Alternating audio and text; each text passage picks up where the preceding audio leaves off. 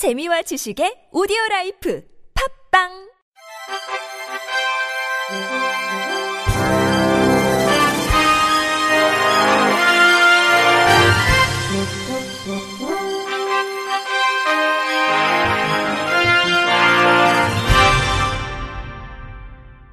청취자 여러분 안녕하십니까? 2월 7일 목요일 KBIC 뉴스입니다. 몸을 움직이기 어려운 중증 장애인은 긴 명절 연휴가 그다지 달갑지 않습니다. 활동 지원사의 도움을 받기 어렵기 때문인데요.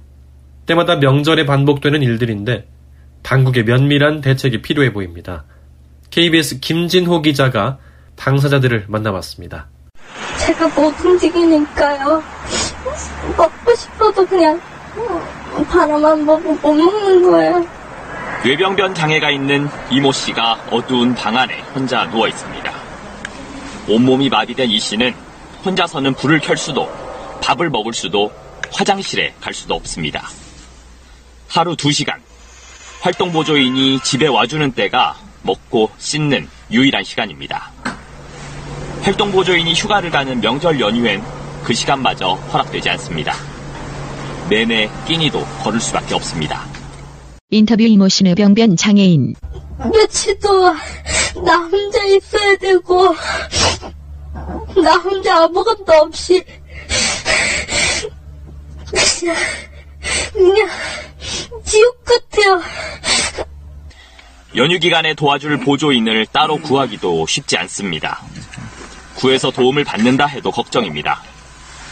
휴일엔 활동 보조 서비스 시간을 1.5배로 계산하기 때문에 연휴에 보조인을 부르면 서비스 시간이 더 빨리 줄어듭니다. 연휴 뒤가 또 막막합니다. 인터뷰 신영로 뇌병변 장애인. 1.5배가 너무 나가니까는 너무나 아깝죠. 저희들한테는.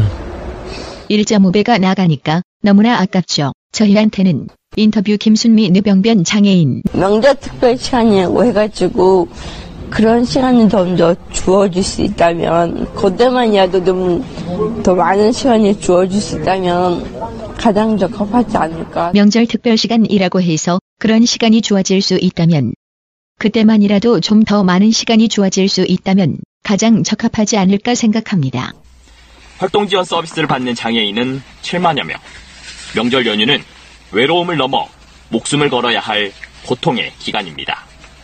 KBS 뉴스 김진호입니다. 국가인권위원회가 올해 5건의 장애인 인권 상황 실태 조사에 나섭니다. 인권위는 2019년도 인권 상황 실태 조사 20건에 대해 연구 용역을 추진한다고 밝혔습니다. 여기에는 장애인 이동권 강화를 위한 개별적 이동수단에 대한 실태 조사, 청각장애인 고용 차별 및 고용 개선 방안 실태 조사, 장애인의 관광 활동 보장을 위한 정당한 편의 제공에 관한 연구, 중증 정신장애인 의료체계 실태조사, 정신장애인 제2차 국가보고서 이행 상황 점검을 위한 실태조사 등 장애인 인권 분야 5건이 포함됐습니다. 이와 관련해 입찰 공고에 대한 자세한 내용은 국가인권위원회 홈페이지에서 확인할 수 있습니다. 인천시가 시각장애인용 음향신호기를 확대 설치합니다. 인천시에 따르면 총 사업비 2억 6천만 원을 투입해 어린이 보호구역 등 교통약자 이용시설 주변과 주요 교차로, 상가 밀집구역 등을 중심으로 음향 신호기를 확대합니다. 시는 관련 기관 의견 수렴을 통해 시각장애인 주요 동선에 따라 신호기 설치를 확대할 예정입니다. 또 기존에 설치된 시설물을 점검하고 음향 신호기 사용에 방해가 되는 주변 장애물을 제거하는 등 고장난 신호기 등에 대한 교체, 보수 작업도 함께 진행합니다. 인천시 관계자는 앞으로도 예산을 꾸준히 확보해 교통약자 이동권 보장을 위해 노력하겠다고 말했습니다. 시각장애인 엄마가 아기를 키우는 과정에서 디지털 기술의 도움을 받아 육아를 좀 더 편리하게 한다는 내용의 LG U+의 광고 캠페인 고마워 나에게 와줘서 편이 디지털 광고제에서 최고상을 수상했습니다.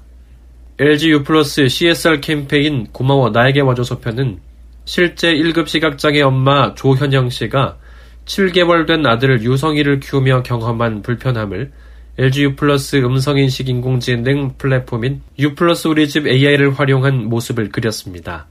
영상은 지난해 2월 공개돼 현재까지 1311만 조회수를 기록했습니다. 전주시가 모든 시민들이 무인 민원 발급기를 편리하게 이용할 수 있도록 음성 서비스와 점자 라벨을 설치했습니다. 전주시는 지난 2015년 이전에 설치된 20대 중 업그레이드가 가능한 16대에 대해 시각장애인용 키패드와 음성 안내, 이어폰 소켓, 점자 라벨 등을 설치했고 업그레이드가 불가능한 넉 대는 순차적으로 교체할 예정입니다. 한편 무인민원 발급기에서는 주민등록 등초본과 가족관계 등록부 등 총 86종의 민원 서류를 지문 인식을 통해 편리하게 발급받을 수 있습니다. 9살 수준의 지적장애 여성을 성폭행한 지적장애 남성에게 징역 7년의 중형이 확정됐습니다.